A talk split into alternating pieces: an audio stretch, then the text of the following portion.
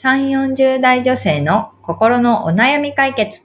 今井冴子と、由美子の、それ、わかる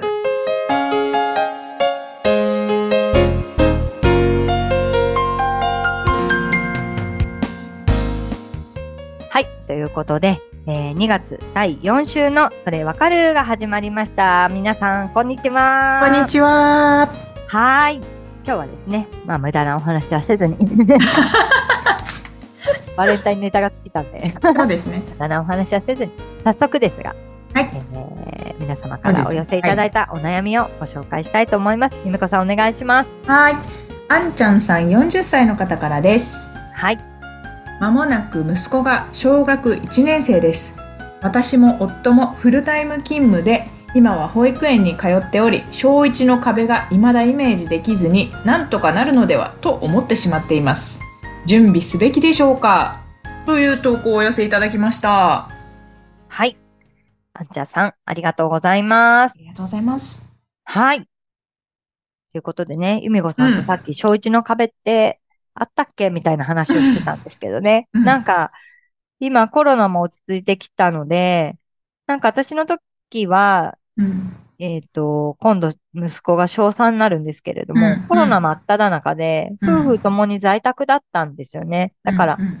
言うほどの壁はなかったみたいなところがありつつも、ゆみこさんに聞いたらもうここは、これはちょっとやっとかないとですよ、みたいなお話があったので、うん。ちょっとゆみこさんさっき言ってたやつ、紹介してください。もう、あんちゃんさん、あのですね、保育園は3月31日まで預かってくださるんですけど、4月1日からもうそこへは預けられないという非常に大きな事実が。ありますのこで、れは本当に大きい。ここは 4月で在宅かあの出勤かはちょっとわからないんですが、うん。あの、家にいたらやれお腹空いたとか、うんうん。やれ暇だとか、そういうもう、あの、声がですね、非常に、あの、ね。作業の手を止めるので、信じられないぐらいね。仕事信じられないぐらい仕事が進まないので、4月1日からうん。入学式までの息子さんの居場所を確保してください。はい。ね、それがね、学童であれば OK ですよね。はい。学童の預け先が、うん、決まってるってうんいううん。ところは、まずあれば大事かなと。大事ですね。はい。うんうん。まず入学式まで、そう、4月1日から、そう、うんその、あの、いきなりもうん。う、お弁当を持って学童行ったりとかっていうのが始まります。そして、入学式から数日、数日、数数日はものすごく早く帰ってくるので、うん。これも、やはり、あの、学童に預けるなり、その預け先を確保しておいた方が、そうですね。思います。これはその、う4月1日からの居場所ができれば、だいたいクリアできるかなとそうですね。そうですよね。思ってます。うん。で、入学式の時におそらく年間行事表みたいなのが、あの、学校から配布なり、あの、データなり何か来ると思うので、えー先に全部自分のスケジュールに登録する。うん。まあ、ご、ご自分と、まあ、ご主人と、みたいな、うんうん。共有でもね両方はい。ど両方で、うんうん。えっ、と、スケジュール登録をもう、うん全部やっちゃいます。4月から来年の3月まで。うんうんうん。一気に。一気に。大事なところは。うん。あの、週が、この日は遠足でお弁当みたいな日もあるので、はああ、確かに。確かにそうですね。い。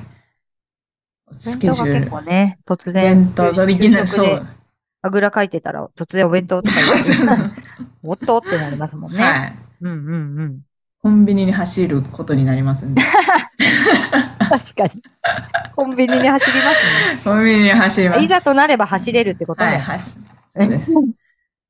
ああとは、そのお子さんが体調悪いっていう時に、うんあの、ね、うん保育園の時は病児保育とか、それが小学生になっても使えるのかどうかっていうところ。うんうんあとは、まあおじ、おじいちゃんおばあちゃんなりご家族、どなたかのうん。出動が可能なのかとか、うんうんうん。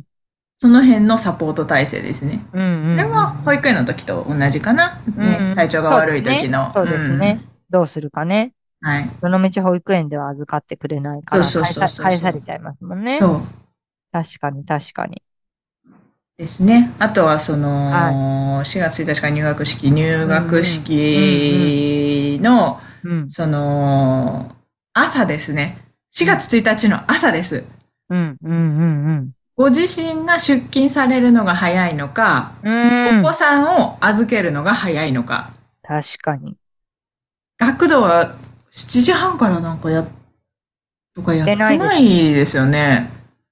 8時半からだったっけな。7時半ぐらい早くところては。もかな。うん。だから、その朝、うんうん。特に保育園早い時間に預けてたっていう方はうんうんうん朝、子供が一人で鍵を閉めていくのか、うんうん朝だけどなたか来てもららっておいて、見送りしてもらうのか、うんどっちかが出勤時間をずらすのか。うんうんうんうん。確かに。はい。そこ大事ですね。そこ大事なんですよ。で私のお友達で、そのお子さんに、朝自分で鍵閉めていってねって言って言ってたら、寝ちゃって学校から電話が来たっていう。一人が暇すぎてはい。寝ちゃったのかな？うん。寝ちゃったのかな？まあ ?YouTube が面白かったのかな、そうですうん。ね。まあ焦りますよね。はい。学校からでは。電話が来た。投稿してません。帰らなきゃいけないって感じですかね。はい。でも下手に鍵持ってるのも怖いですよね。それで外に出ちゃって、みたいなのも、そうですね。っていうのがある、うんそういうお友達もいたし、朝だけおばあちゃんに1ヶ月ぐらい来てもらってたっていうおー、なるほどね。うちもあったし、うんうん。そうですね。だからまあ結論としては、準備すべきですね。そうですね。準備すするる。ことはありますね。ねだから朝ですよね、やっぱり。その学童に慣れてくれて、学童行けるようになったら、うん。ね、学校行ってからのことは、うん。もう学童に、そうそうそう。できるって言い方あれだけれども、うん学童に行ってうんくれるまあ、っていう放課後の、そうそうそう。過ごし方はね、あるけれども、朝今まで7時半とか、フルタイム勤務でね、7時半から預けたりとかしてたんだとしたら、うん。7時半に学童が空いてないっていうね、ことがあったりとかもするから、もうそれ4月1日から、そう。もう保育園終わって、ね次からいきなりもう、ガラッと、親も子もですよ。状況が変わるんですよね。そうそう、状況が変わるわけだから、ねえ。あ、でも今調べてみたら、今年は4月1日が土曜日。うんお素晴らしい。ちょっとね、。子供も気持ち転換、ね、気分転換した上で、4月3日の月曜日から始まああすね。すごい素晴らしい。ねえ、ナイス。うんナイスナイス23 ナイス23年。本当ナイスですね。23年。まあ、とはいえ、でもやっぱり準備は必要ですね。はい。そう、だからその、初めの頃のうん。朝をどうするかっていうのはごそう主人と話したり、もしかしたら、えー出勤時間ずらすんだったら職場との調整が必要だったり、うん、うん。なんかそういうことが出てきますね。そうですね。うん、とか、やっぱり、まあ、ちょこちょこではあるけれども、懇談会とか、はい。なんか個人面談とか、うん。みたいなものがやっぱり、平日の日中に出てくるわけなので、そうそうそうそう。まあそういうところで有給を使うのかとかね。うんでもそれをちゃんとあらかじめ知っておくために、うん文子さんが言ってたみたいに、年間行事予定表にして、はいスケジュールに書き込んでおくっていうこととかもやっておく必要があるということですよね。はい。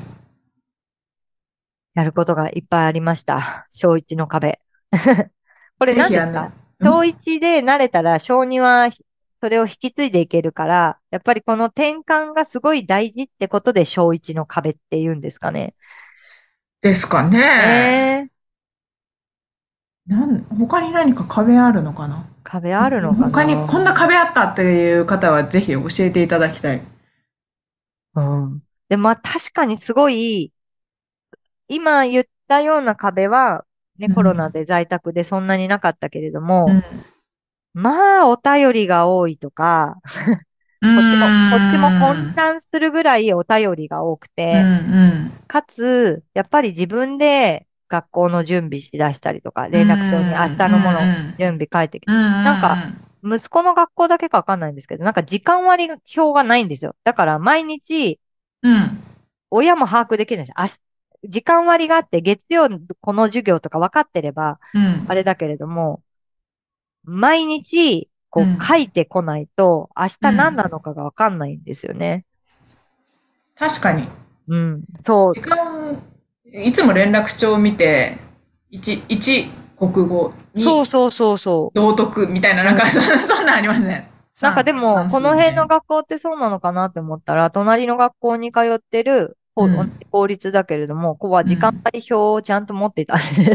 だから、学校にやっぱりよるんだとは思うけれどもう、ん。そういうのを、ね、自分で支度しなきゃいけない、うん。えーお手紙も出さなきゃいけない、うん。ね、何ですかね。なんか宿題もやらなきゃいけないみたいな。子供自身が自分でやることがうん。増えちゃって、うん。パニック。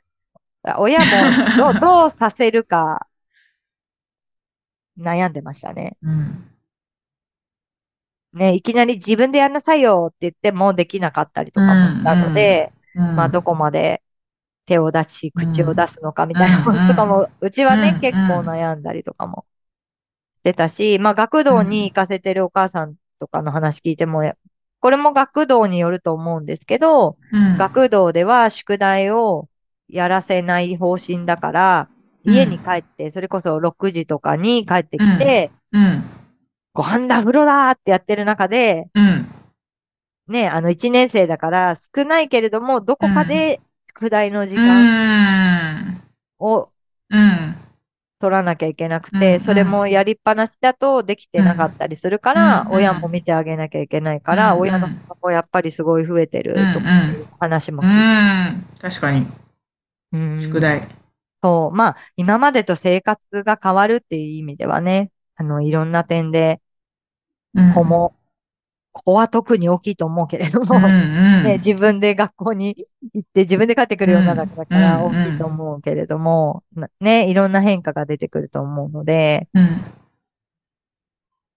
周りの話聞いたり、準備したり、それこそね、さっき言ってたみたいに実的に会社で調整が必要なものとかはやっぱり早めに言っといた方がいいと思うし、病児保育とかもね、あうんの、小学生からはダメっていうところがあるんだとしたら、うん。小学生でも見てくれるところを探しておくとか、うん。病児保育のなんか派遣とかを探しておくとか、なんかそういう手立ては打っておかないといけないですよね。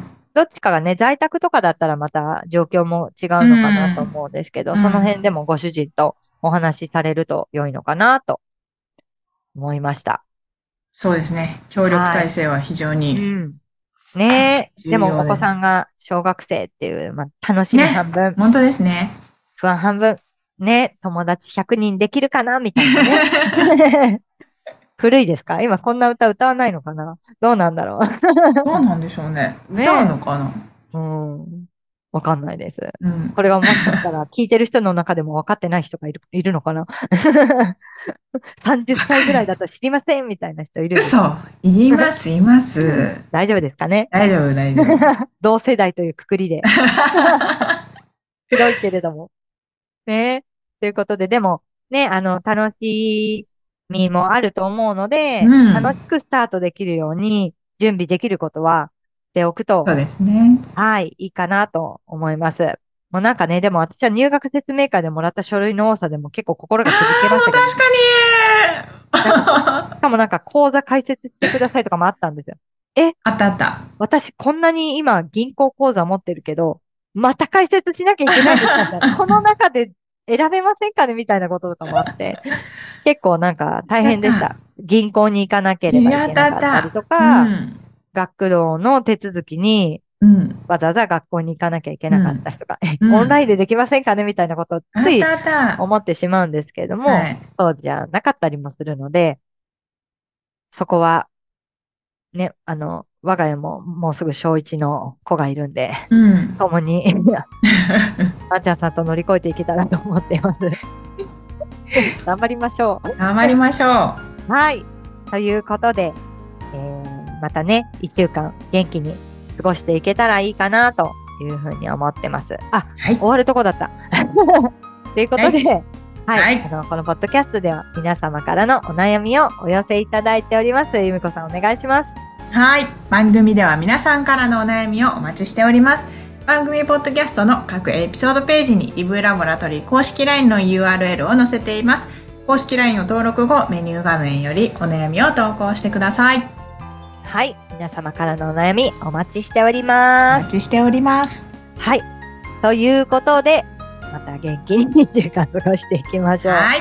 はい。ということで、でも次はもう3月になるのでね。うん。はい。もういよいよ年度末ですよね。あ、本当ですね。ね、年末じゃなくて年度末の方が忙しい方もきっといいると思うので、うん。ね、働く人の中には。なので、なんて言うんだ、なんて言うんですかね、3月忙しいことをね。まあ、とりあえず年度末頑張っていきましょう。ね 体調に気をつけて季節の変わり目でもありますのでね。はい、またお会いできることをお楽しみにしています。ということで、えー皆さん、さようなら。さようなら。